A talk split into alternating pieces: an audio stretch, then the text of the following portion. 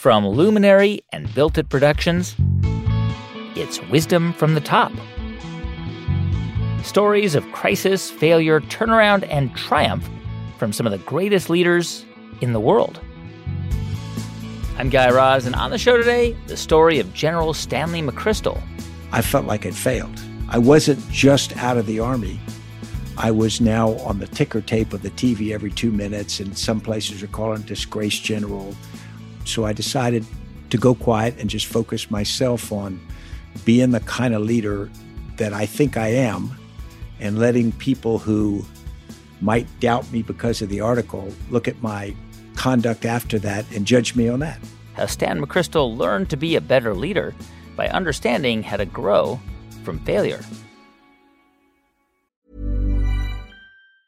Mom deserves the best, and there's no better place to shop for Mother's Day than Whole Foods Market. They're your destination for unbeatable savings, from premium gifts to show-stopping flowers and irresistible desserts. Start by saving 33% with Prime on all body care and candles. Then get a 15-stem bunch of tulips for just $9.99 each with Prime. Round out Mom's menu with festive rosé, irresistible berry chantilly cake, and more special treats. Come celebrate Mother's Day at Whole Foods Market.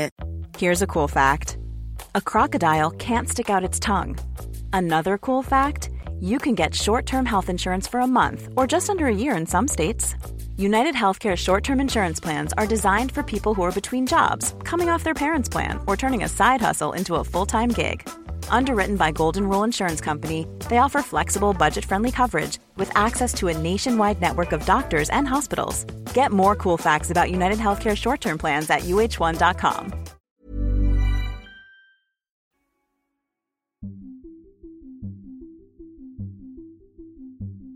Between the end of the Vietnam War and September 11, 2001, there were only a handful of U.S. military officers who became somewhat well known.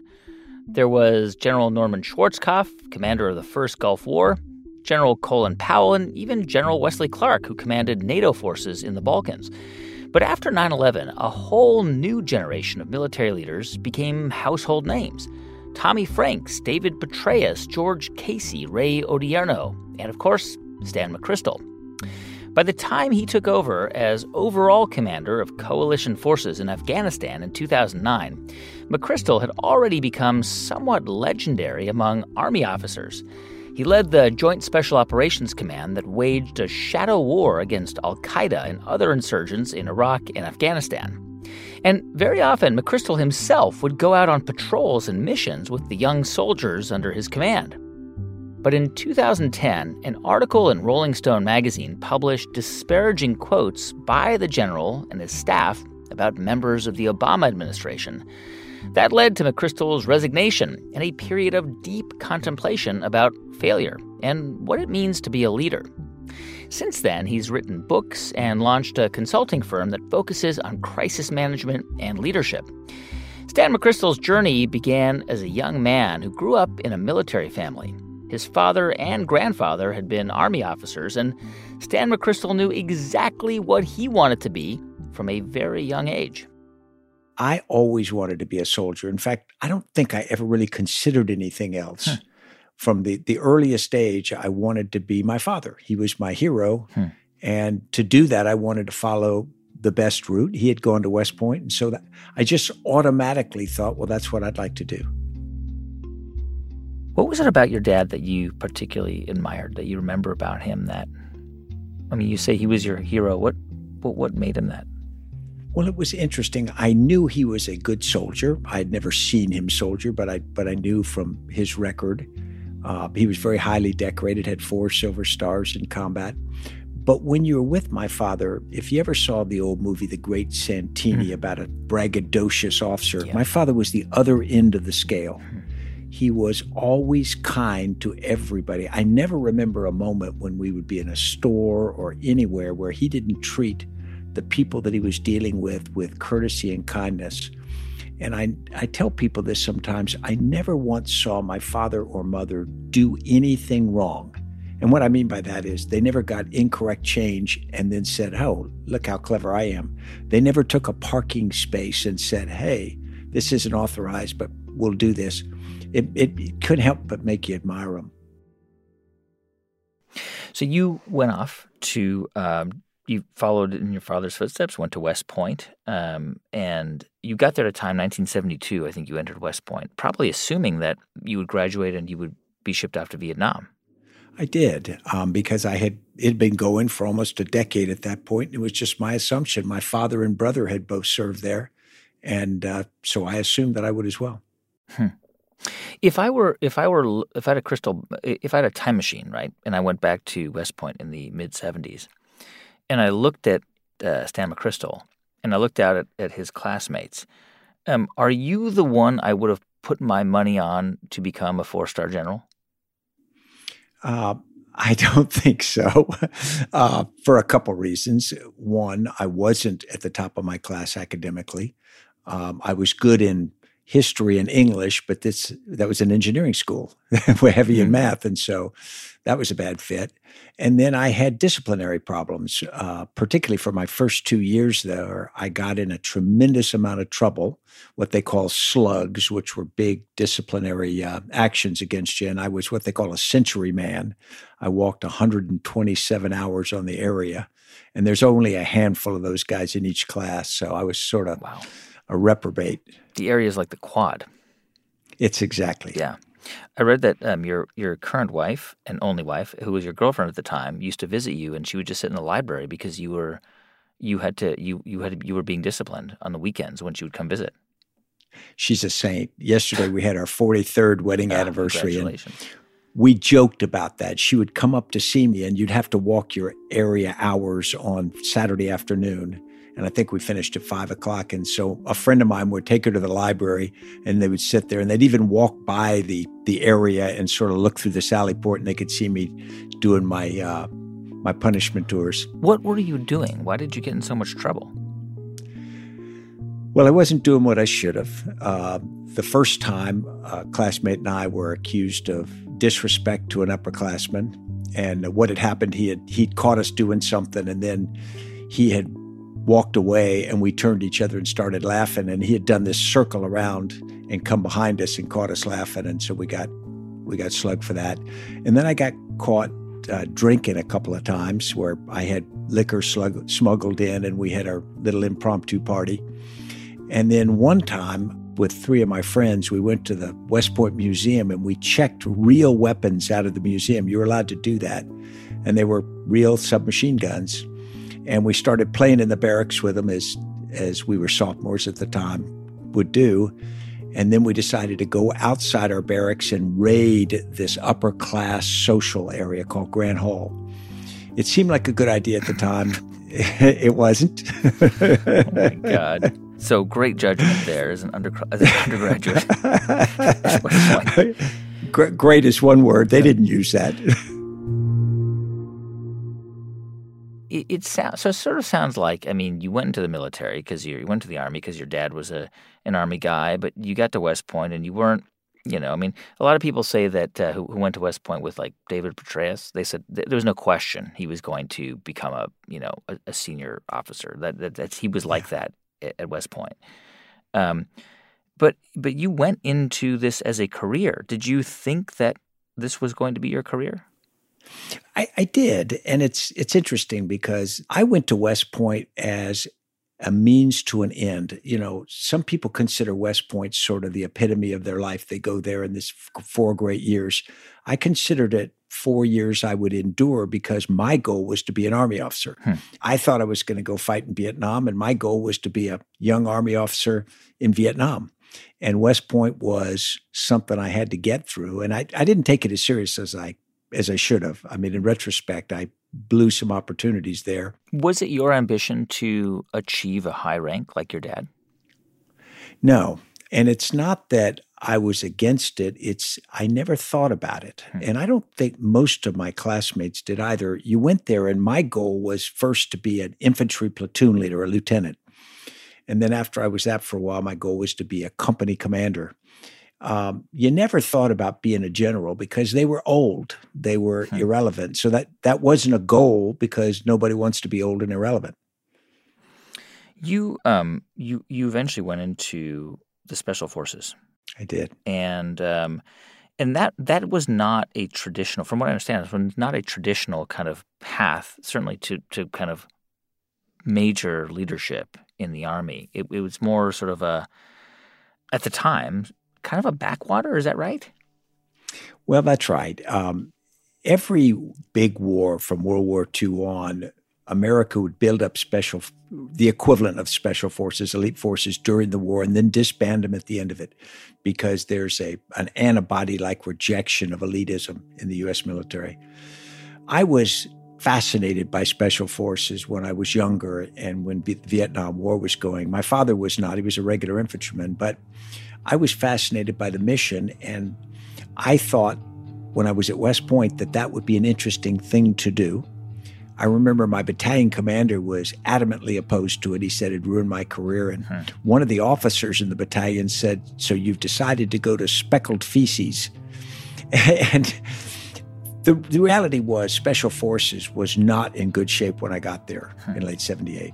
It was a shadow of what it had been in Vietnam. But the, the idea and the mission still interested me. Why? Well, I just thought that small groups of highly trained people, particularly working with host nation or, or local indigenous personnel, was something that was going to be needed in the future. You know, I had done a lot of reading and study about the partisan wars during or fights during World War II. Uh, of course, the French in Indochina and then Algeria, and then the Americans in Vietnam. And I was convinced that wars of liberation were likely to to happen even more in the future. Yeah. So let's let's sort of dive into your your career, you know, in the army because there is a the, the thing that the army does so well is there's a clear path, right? There's a clear trajectory. You know what's going to come next if you fulfill X obligations and you serve, you know, and you check certain boxes and you are good at what you do. You know you're going to advance, and and from an early age officers, um, not just officers, even non-commissioned officers, uh, are given resp- even low-ranking, low-ranking folks are given a great deal of responsibility. Right? They're given, they're, they're essentially forced to learn how to become leaders from the very beginning. Right? That's that's correct. And so, was it? What did you? And when you kind of reflect on that, you know, the the the trajectory of your career as you kind of rose in the ranks, what did you kind of discover? I mean, what what what is it that the army does better and and and knows how to do better than the civilian world doesn't doesn't know? Yeah, I think first the Army understands it has to be a big training and leadership factory because everybody who enters the Army, by definition, is not already a soldier, and so they start from the beginning. Mm. As a as a young uh, soldier, you're right, very junior. In, in a couple of years, you are a leader, a team leader, and then a squad leader. And so they talk about leadership. They make leadership the core of what you're thinking about. As a young lieutenant, I think as most young lieutenants, my first assignment was as a platoon leader. And so I was very anxious to prove my competence in, in basic warfare techniques. And you do that pretty quickly. But then you find that the leadership aspect is what is very, very interesting mm. and very challenging. And you also start to get a sense whether you're good at it and whether you like it. And so I started to find after really just a couple of years in the Army that I was reasonably good at it, but I also found that I very much liked it. I found it very rewarding. You know, um, there's a there's a, a, quote of yours that I read in, in an article about you, and, and you say, you know, even well into my career in the Army, I was still figuring out what kind of leader I wanted to be. For many years, I found myself bouncing between competing models of a hard bitten taskmaster and a nurturing father figure, sometimes alternating within a relatively short time span. How would you have described yourself as a leader now when you look back? Yeah, that's that's great because that quote is what I still how I assess my uh, career. I started as sort of a, a blank sheet of paper as a leader, and I went and I tried what worked. And then about the time I was a captain, and you know I'd had between six and ten years of service, I became very centralized. I became a micromanager because I found a company is about 100 to 150 people. Mm.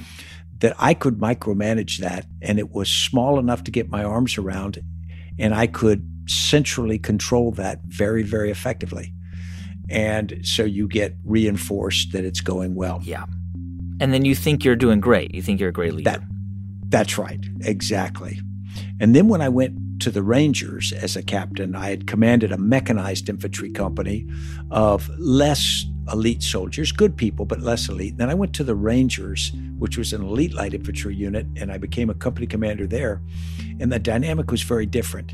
In that environment, the non commissioned officers, even the very junior soldiers, wouldn't tolerate you micromanaging them. Hmm because they were very competent and they had a very high level of discipline. So if you tried to do the kind of very centralized control, you didn't you didn't get much performance out of them. You got resentment. Was that frustrating for you because you that was the that was your playbook? It it was initially. In fact, I actually had a couple people get in my face, my subordinates, saying that's not how we do it here. Hmm. And I, I was new to the Rangers, so I was trying to prove myself and my competence. And I started letting go and I started being much more decentralized. And of course, what I found is we got far better outcome. And I could spend my time thinking about things that the company commander ought to be thinking about while they do the jobs that are that they are very, very good at. And that was probably the time I started shifting my style pretty significantly. How old were you? I was uh, 10 years service, so I would have been about 31. Mm. What about ego? I mean, do you just, if you were to sort of uh, do a, a, a, stand on a balcony and look at this guy, Stan McChrystal, at that time, um, did he have a, a healthy ego or did he keep his ego in check? Was he was he did he start to constantly evaluate himself and consider whether he was doing what he did well or or was he the kind of guy who, who sort of like you know I'm I'm I'm good at what I do. I'm I'm because he was getting praised from, you know, yeah, from different folks. It's a fair question. I think a little bit of both. I was getting praise from people, but I also have enough insecurities that drive me. Hmm. You know, I'm I'm a kind of person that is never sure if I'm really doing a good job. And so I question myself a lot. I always sort of envied people who seemed to be completely self-confident and I, I just never was. Yeah, yeah, me too. Right. Yeah. Who, how how do they have that? Is that is that a real thing or is it are they just better at because I, some part of me wonders whether we're all we're all kind of acting, right? We're all we're all uh, we all have imposter syndrome, but some people are just better at hiding it, or or maybe they are just genuinely more confident. It's it's funny you say that because when I got very senior, three and four star, and I would be in the halls of power in the White House or something, and you'd see some of these people who walked around like they'd been there all their lives and they they just seem so self-confident. Mm. Here I am, very senior and experienced, and I'm feeling heavily the imposter syndrome. And then over time, I started to learn a lot of what they were saying was just absolute foolishness. Yeah. yeah. But they were good at it. Yeah. I mean, but I think I have this theory, General Crystal, that people who who have self doubt and who actually experience imposter syndrome uh, are better leaders because they're constantly questioning and digging and trying to figure out whether they're doing the right thing and whether they're operating at their peak capacity. I think that's true. I think it makes you push yourself harder. I think it makes you, uh, it can cause you to doubt some things about yourself and make you uncomfortable at times. But if it makes you think about it more, if if you are not so supremely self confident that you are dismissive of what other people think or doubts, I, I think it makes you a better leader.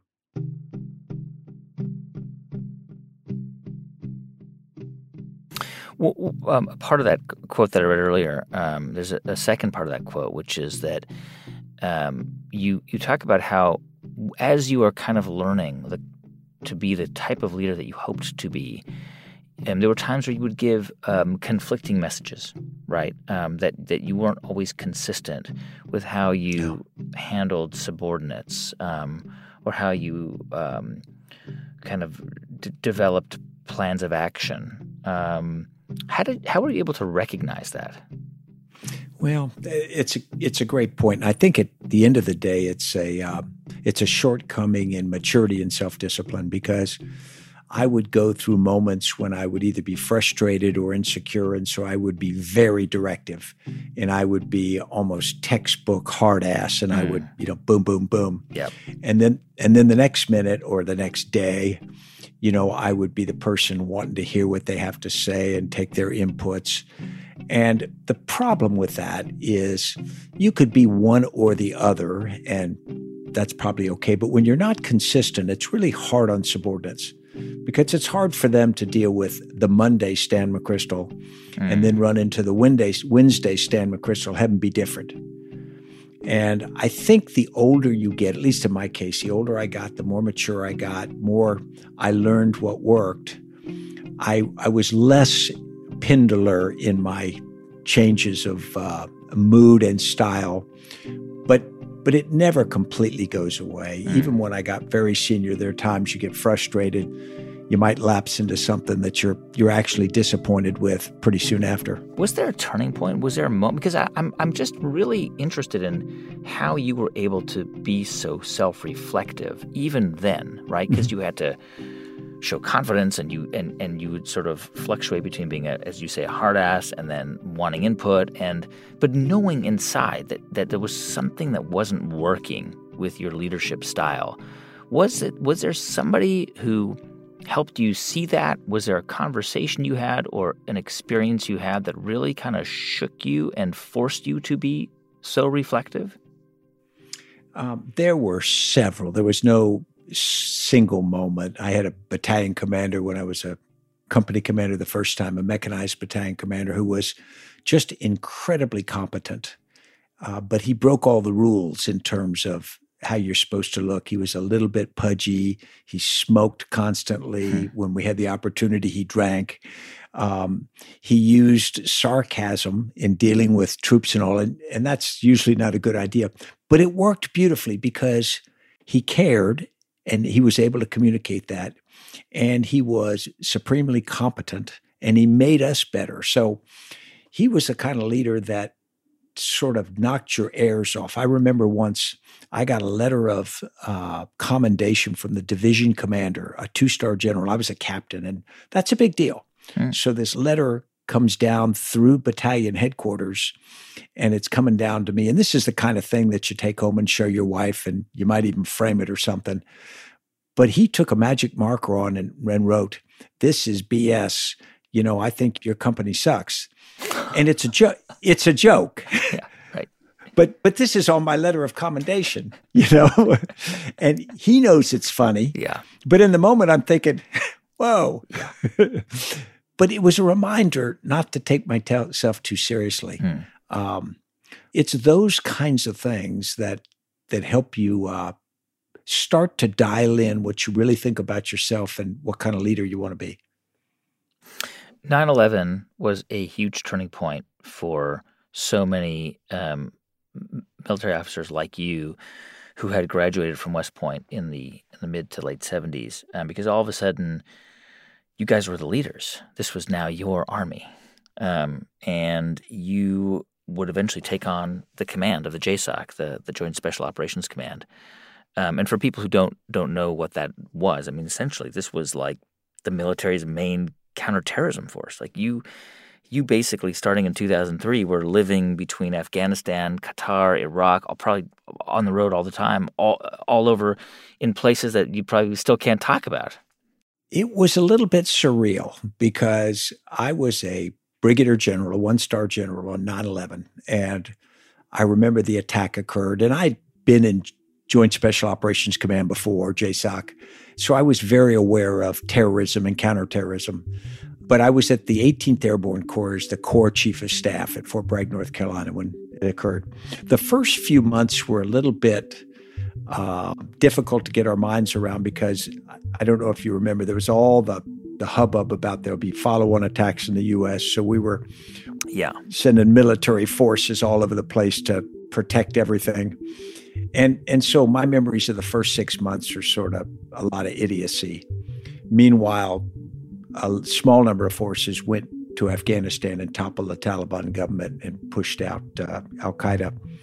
It wasn't until about a year later that I started to realize that this was going to truly be a long struggle. That hmm. There was going to be a long struggle against Al Qaeda. And I got rumblings about planning for an invasion of Iraq.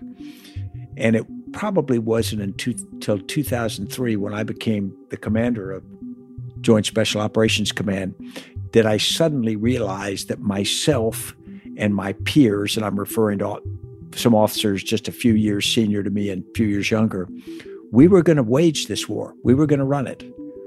And that's a different thought to consider. I had grown up studying Eisenhower's lieutenants, Lee and his lieutenants, and all the, the senior officers that that fought in these very memorable conflicts.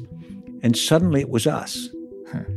And you'd, you'd sit around a table and you'd look at all these people and they're three stars and four stars and you'd go wait a minute i knew that guy's a lieutenant he's a knucklehead or you know or the equivalent and you say what am i doing here you know we need eisenhower patton bradley and instead we got us. And then you realize that those were just normal people who had to rise to the occasion. And it was really interesting to watch my peers rise to the occasion. Hmm. some did magnificently and some were disappointments Cool fact a crocodile can't stick out its tongue. Also, you can get health insurance for a month or just under a year in some states. United Healthcare short term insurance plans, underwritten by Golden Rule Insurance Company, offer flexible, budget friendly coverage for you. Learn more at uh1.com. Many of us have those stubborn pounds that seem impossible to lose, no matter how good we eat or how hard we work out. My solution is PlushCare PlushCare is a leading telehealth provider with doctors who are there for you day and night to partner with you in your weight loss journey. They can prescribe FDA-approved weight loss medications like Wegovy and Zepbound for those who qualify. Plus, they accept most insurance plans. To get started, visit plushcare.com slash weight loss. That's plushcare.com slash weight loss. I'm Sandra, and I'm just the professional your small business was looking for. But you didn't hire me because you didn't use LinkedIn jobs. LinkedIn has professionals you can't find anywhere else, including those who aren't actively looking for a new job, but might be open to the perfect role, like me. In a given month, over 70% of LinkedIn users don't visit other leading job sites. So if you're not looking on LinkedIn, you'll miss out on great candidates like Sandra. Start hiring professionals like a professional. Post your free job on linkedin.com/people today. Generative AI is not a one size fits all. If you're powering a customer chat experience, you need instant speed at low cost. If you're doing complex R&D or advanced analysis, you need frontier intelligence. The Claude 3 model family from Anthropic offers a model for every task and budget. Claude 3 Opus sets new industry benchmarks for intelligence. Sonnet strikes the perfect balance between speed and skill. And Haiku is the fastest and most cost effective model on the market. Join the thousands of enterprises who trust Anthropic to power their AI solutions. Visit anthropic.com slash Claude today.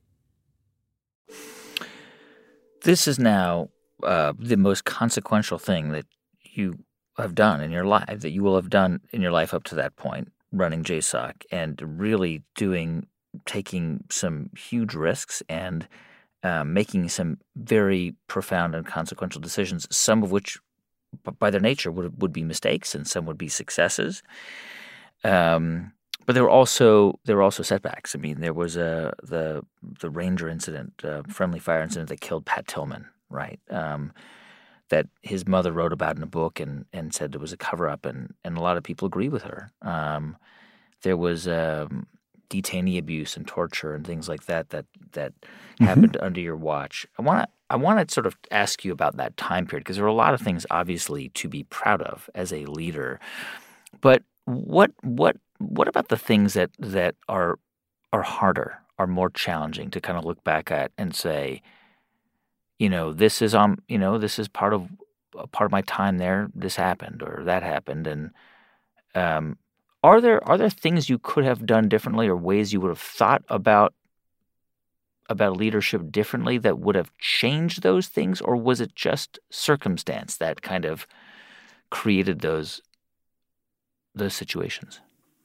No, I, I mean, circumstance is part of it, but you hopefully learn from those experiences. I can describe through my experience, but but you could also extrapolate this a little bit for all of our forces. I think we went. We were a very professional military after 9-11 or on 9-11 but but we weren't ready for that kind of war we weren't ready for afghanistan and we weren't ready for what we found in iraq when I took command of Joint Special Operations Command, I had grown up in JSOC, but the reality was JSOC was designed for periodic, very elegantly precise operations, but not very often. Mm. We had a, a complex environment that we hadn't really thought about. We had detainees. Mm. We had a breadth of operations going on all the time that suddenly dealing in the murky world of intelligence gathering. We were dealing with agents. We were dealing with foreign governments. And you'd read about this stuff and you knew theoretically about it, but we as an army and me as a leader had never really touched that before. And so when I explained to people, they go, Well, why weren't you good at it? And I said, Well, we hadn't done it. Mm. You were the commander of U.S. NATO forces in Afghanistan, and um, there's a, a, profile of your time there. And there's a remarkable scene in that profile where um, mm-hmm. you go out to meet with a group of soldiers in some remote part of Afghanistan, and you are there to, you know, kind of give them a pep talk and. Um, you know, but but you're very candid and you're very raw and honest with them, and and uh, there's a lot of pushback. A lot of these like kids are, are just saying, you know, hey, why why aren't we able to do this or why, why are the rules of engagement so so strict and you know you want us to do x y and z but you're not you're not letting us do it and and you're kind of just i mean you're a four star general at this point and listening to these kids kind of lay into you and i i thought that was pretty remarkable um when when things like that happened um i don't know would it would you did that have an impact on the way you actually made decisions and thought about your decisions well, it, it has to. And, and I probably ought to give the context for that particular situation because what had happened was probably a, about a month earlier, I'd gotten an email from a sergeant in that company in a place called Arghandab, Afghanistan. And it was amazing. Here's a, a staff sergeant writing the four star commander and saying, Sir, I respect you, but I don't think you know what's going on yeah. here. and, and that's so a, that's a that's a brave guy yeah. there. So I, I got on a helicopter the next day, went down and spent all day walking a patrol with his squad. And it was the damnedest area you ever saw because it was grapevines, but because the Afghans didn't have wood for arbors, they used mud. And so it created this oversized corduroy about seven feet high on either side. And you had to patrol inside this maze of uh, passageways, which is very, very dangerous and and uh, this was a very contested area. So we went all day and did that, and we came back, and then I flew back to Kabul. And then about a month later, I got a note that said the, the sergeant, his primary subordinate of the guy who'd written me the email, had been killed hmm. in the same area. So I flew back down and I went on a combat patrol with them again. And then the scene you just described was at the end of that day, we came back and we got around this area outside their little hooch where they were living. And I said, okay, you know, what do you got? They were operating in an area that was incredibly frustrating because trying to wrest control of this area that was physically, the terrain was difficult to describe, you know, unless you've seen it. And yeah. there was a sense that they were putting their hand in a bucket of water every time they pulled their hand out. Of course, you know, that the enemy would reclaim the area. So you could understand that what they felt it was a pointless risk. So all you can do at that point is try to explain to them open your own ears so that you're hearing so you don't assume that I got it right they got it wrong but I'd been on the ground with them so I knew a lot of what they said was was correct um, and, and, take it in um, you know that's what commanders have to do I think it's what CEOs and presidents got to do. They got to listen to people who have a different perspective. And they don't always have to agree with it, but they have to respect it. When you um, there was a, and, and, this is leading to this question, which is there was um, there was a famous profile of you. You've been asked about this a, lot of times. You've addressed this and written, and, and I reread that profile. I read it several times in Rolling Stone called "The Runaway General" by a reporter named Michael Hastings, who um, sadly is no longer alive. Um, and I have to say, rereading that profile, I really genuinely came away with a belief that that reporter actually had a lot of admiration for you. I don't know if that was your read, but that really was part of my read. That actually, there was a lot of nuance in that article, um, explaining context about why certain things had to happen and why certain decisions had to be made. Um, but of course, that article led to your resignation um, because um, it was a it was a lot of sort of uh, uproar about it, and and yeah. And you stepped down and you resigned from the army. Um, and you kind of went went quiet for a while. You didn't you, you didn't want to respond to the article or you didn't want to kind of go out on the defensive. You just kind of you just kind of went quiet and and and said nothing. Um, was that a was that I mean first of all, it must have been hard, but second of all, was that a deliberate decision that you took? Yes, it was. Um, the article, you know, when Michael Hastings was with us and he was embedded with us for several short periods, not for a long period. Um, whenever he was around, he was, you know, just incredibly nice and and uh, almost sycophantic. Hmm. Uh, but you know, and I I didn't think much of the article because we had a number of reporters doing a version of sure. that. Um, but my wife uh, we were in Paris, and my wife, he was around because we were there briefing the the leadership of the French leader yeah. Um, government. And my wife says, "Has anybody checked this guy out?" And I said, "Well, I assume my team did." And she says, "Have they read his book?" And I said, "What book?" My wife is, you know, she's this kind of person. He he had lost a, a girl that he yeah. loved in Iraq, yes. um, and she's he had done a pretty painful uh, book about the soldiers he'd been with there. She said, "I think you better be prepared that that he is not what you think he is." I said, "All right, well, whatever." That was about two months before the actual article came out. Hmm. When the article came out, of course, as soon as I read it, I knew it was going to be, you know, a huge controversy because it hit at a sensitive moment of civil military relations. Yeah. There was a perception. Now, I always got along with President Obama and his team uh, still do. Um, but but it created this perception that the military either didn't respect him or or whatever. I didn't think the article was a fair portrayal, but in the moment, there's nothing to do about it. Um, it was not. It's my job not to pass problems on to my commander in chief. Yeah. And yet this article was. So your question about going quiet. Um, I made the decision that what I could have done was I could have fought it. I could have said, "This is unfair. I want investigation. This, this, this." But but that would have been really bad for the mission, and it would have put the president in a very difficult position of sort of there'd be a certain number of people in the U.S. who would back the general and and whatnot. And so I didn't think that was something I should do. So I decided to go quiet and just focus myself on being the kind of leader that I think I am and letting people who might doubt me because of the article look at my conduct after that and judge me on that. I didn't see any value in relitigating something uh, like that, and I'm and I'm happy with that. I'm comfortable with that decision. Yeah.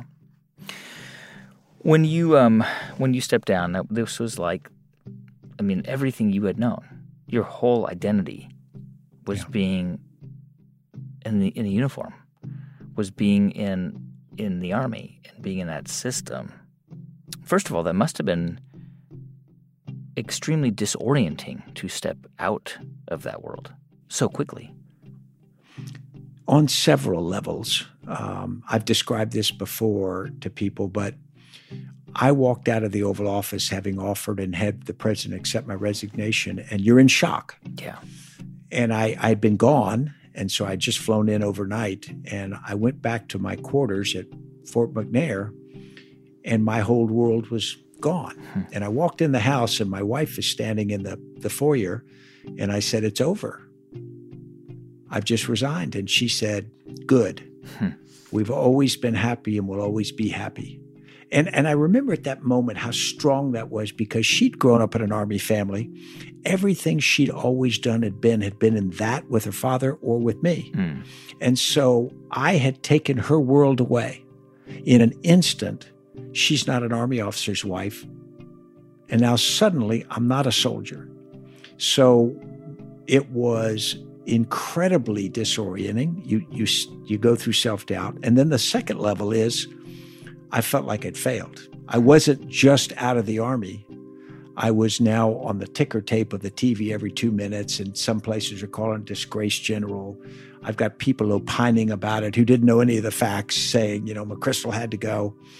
And I felt like I'd let down all the people who had depended upon me, all the people who'd gone to Afghanistan with me, all the Afghans for whom uh, some had said, this is our best chance. And I felt like everything that I had promised or implied that I would try to do, I'm just walking away from. Maybe not in, you know, uh, of my own accord, but I was. And then there's my father, who was, I think, 86 at the time. And I was afraid he was going to be ashamed of me and disappointed for me. My son was just finished college and you know suddenly your father's on tv every minute in a bad way. And and you so you you have this incredible feeling of guilt um, that you're not what people want or need you to be. It's almost as if that was a gift that had to happen in order for you to kind of grow into the next phase of of your leadership journey. I, I Guy, I agree with you. I uh, I would not have had this phase of my life had that not happened. Um, I'm not sure I would have been quite as self reflective as I think I am now. Um, so it didn't feel like a gift in the moment, but in retrospect, it really was. You have since then um, created a very successful consultancy, and, and I know you're doing a lot of work around pandemics and, and cities like Boston that have actually brought you you and your team in to help them. Um, um, and and have written several books about leadership. Um, and I want to I want to kind of focus in on on one of the books that came out a couple years ago, where you you identified fifteen. I think it's fifteen or thirteen leaders. Thirteen. Um, thirteen leaders. Um, and there's some really just I mean people look at the table contents of this book they're gonna you know freak out because some some are obvious and I want to ask about them like Martin Luther King but some Abu Musab al-Zarqawi, the guy that you you you oversaw his his um, his killing, um, he he was a notorious terrorist leader, Al Qaeda in Iraq. Um, talk to me about Zarqawi as a leader. Yeah, he was actually a very good leader, and I, I sort of grudgingly admit I probably learned as much leadership from him as I did from anyone else in my life. Wow. Zarqawi had grown up in a tough industrial town in in uh, Jordan. And he had gotten religion when he was in the latter years of high school, become more fundamentalist. And he'd gone off to Afghanistan to fight against the Russians, but they were pulling out. So he fought against the, the remnant Afghan government. And he became more and more focused on radical Islam, we'd call it. He wasn't well educated and he wasn't well educated religiously, but what he learned was he could sort of by force of will make himself into this charismatic terrorist leader by being the most pious person, the most unbending believer. And as a consequence, people were drawn to him. Now, he wasn't a chest thumper. He was sort of quiet the way he did it. He very much did leadership by example. And he also kept his organization very, very focused, although I abhorred what they were doing, the tactics that they used. You had to admire that he created an organization built upon a belief in a certain ideology, and he kept the organization focused on it. So I could say that he was a bad person, but on the other hand, I'd have to say that had he been on my team, I'd probably been happy to have somebody with that level of focus, commitment, and self discipline.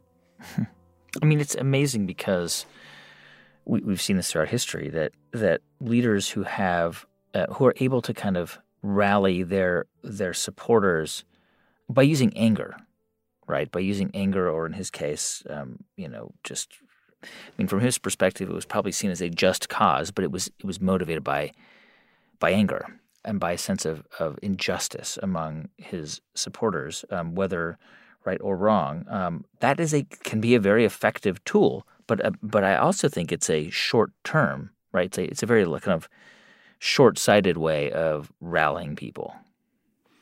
Yeah, that's correct. Um, you know, we call it, I used to call it cheap leadership tricks. And I would warn junior leaders in the military that the best, the quickest way they could get the team to coalesce around them was to vilify their higher headquarters, mm-hmm. say the mm. people above us are bad or the people yeah. on their left or right. But it doesn't last because once your supporters find out that the people above aren't villains, then your credibility wears thin. Zarqawi he and we linked him with Maximilien de Robespierre of the uh, French Revolution, yeah. were what we called zealots, and they were so fanatical about their cause, and they were so unbending, and they were so focused that they burned like white hot, and that became very alluring to people because you see a leader like that, and you go, "Wow! If they are so committed and so uh, ideologically fanatical about it, maybe there's something to it." pretty amazing. Um, something you've you've written about, um, you know, when you because you're often asked, like, what are the qualities to make a good leader? Whether it's a corporate leader or the leader of a nonprofit or or even a small business leader, somebody running their own Etsy shop, right? And and one of the things that that you've said is the best leaders I've seen have an uncanny ability to understand, empathize, and communicate with those they lead. Now my question is what happens if you don't have that skill naturally, if it doesn't come to you easily? How do you how do you develop the ability to empathize and understand and communicate with the people you lead? Yeah.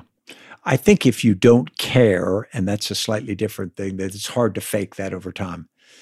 Uh, if you lack the ability to connect with people, some people are introverted or awkward, and it's mm. difficult to do that. I think the best way to do it is to find people who can help you do that. Almost find connectors. Uh, you see some great leaders surround themselves. Franklin Roosevelt had Eleanor Roosevelt, but he always had he had uh, uh, a number of aides, Stimson, Howard, and others that that were linkages for him, and he didn't have the problem of empathy, but but if you can find people around who can help translate things for you, some people hear information better from a few familiar sources than they do from a wide group. Mm. And if you can find people that can go out in the military, units have a command sergeant major. And the command sergeant major is the senior enlisted soldier in the battalion of great power. But they also typically have this extraordinary ability to go down, sense the unit, and translate that to the commander. And if you've got the right relationship with your command sergeant major, you get an understanding of what's happening that it's very hard to maintain otherwise.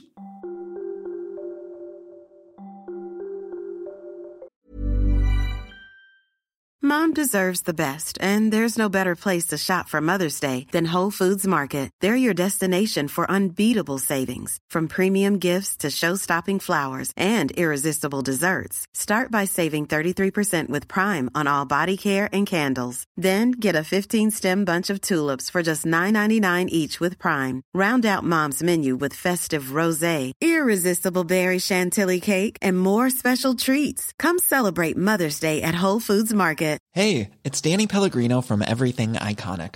Ready to upgrade your style game without blowing your budget? Check out Quince. They've got all the good stuff shirts and polos, activewear, and fine leather goods, all at 50 to 80% less than other high end brands. And the best part?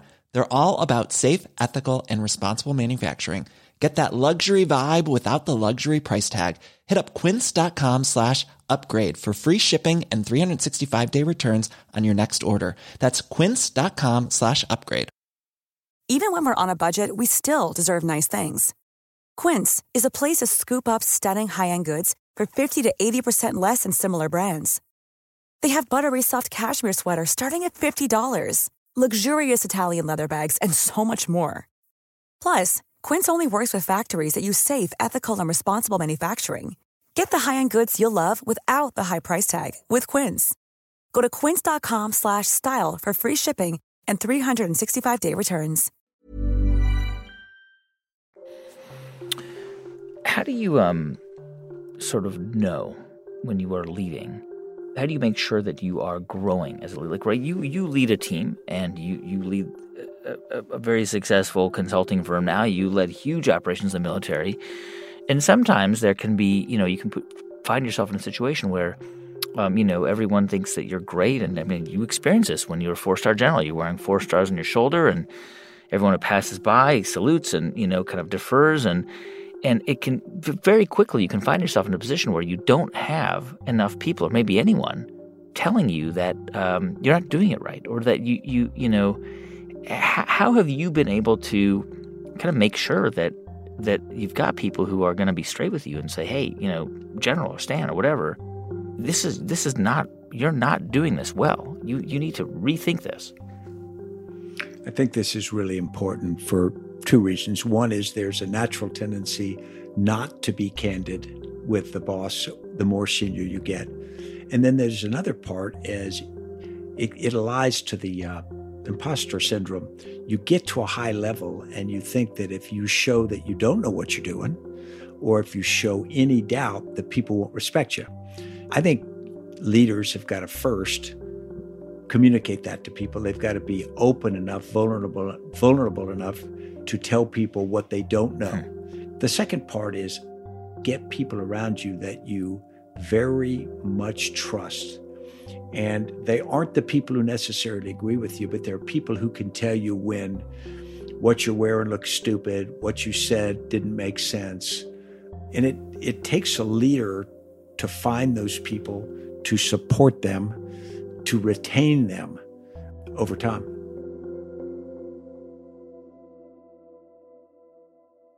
General McChrystal, I'm personally, I am very worried, and i am open about this. I don't care, and I, I, don't want to put you in an awkward position, but I'm very worried about the leadership that we're seeing. I'm not gonna, I'm not gonna sugarcoat it and say from Washington or from our elected officials, from the White House. It's just, uh, you know, I know some people like it, and some people feel like it's authentic and um, and real, and and it's you know no nonsense, unlike previous presidents. But um, I find it to be very, very disturbing, and um, and and I in part because I always grew up uh, believing that the that that we learn about leadership from the White House, from the person occupying that that that, that role. Um, and I I wonder, do you? I mean, when when you think about you know some of our elected leaders. Um, are you worried about about the message that they send about leadership? That leadership is about being the toughest or the you know the the loudest voice or the biggest bully. I mean, I, I'm worried about it. I just I, I worry that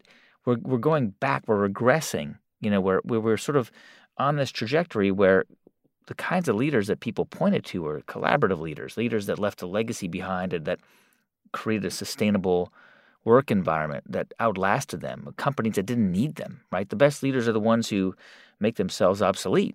Um, now we're seems like we're re, we're entering we're going backwards, you know, like, and I'm, what, do, do you agree? Um, I do. Uh, what I would say is when I think about this, I, I take a step back and I say, well, what would I like to see in a leader at that level? And what I'd like to see in a leader at that level is someone who is not about ego, but about what they are doing for the for the nation and for, for all Americans. I'd like to see an individual who is very uh, values based, starting with integrity, and is willing to say things that are absolutely true to back them up. If the truth changes, be honest with us and tell tell us that the truth has changed and they're changing. I'd like to see someone who is respectful because I think respect is contagious. even if you disagree with someone or something that someone says, if you may, maintain a level of respectfulness, it gets easier to work together. Mm. And, and I'd like to see someone who accepts responsibility. All of those things to me wrap up into a leader who makes everyone else around them better.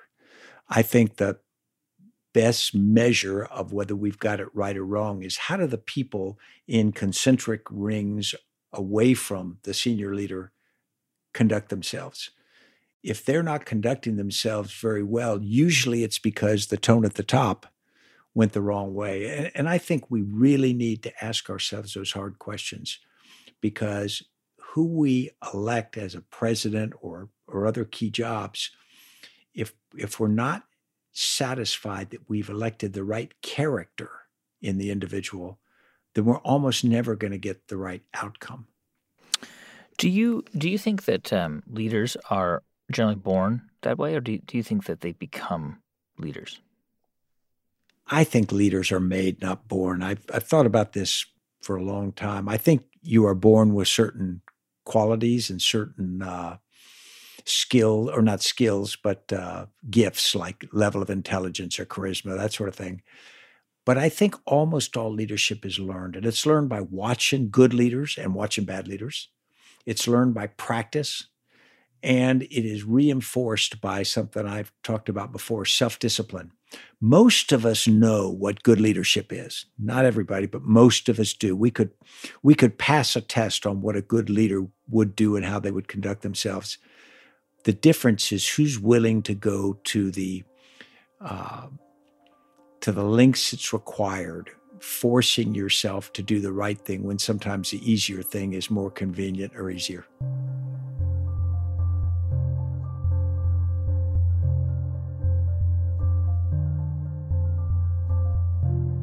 That's General Stanley McChrystal, founder of the McChrystal Group, a crisis management and consulting firm. Recently, the group was brought on by the city of Boston to help with their coronavirus response. Hey, thanks for listening to the show this week. The music for this episode was composed and performed by Drop Electric. I'm Guy Raz, and you've been listening to Wisdom from the Top from Luminary and Built It Productions.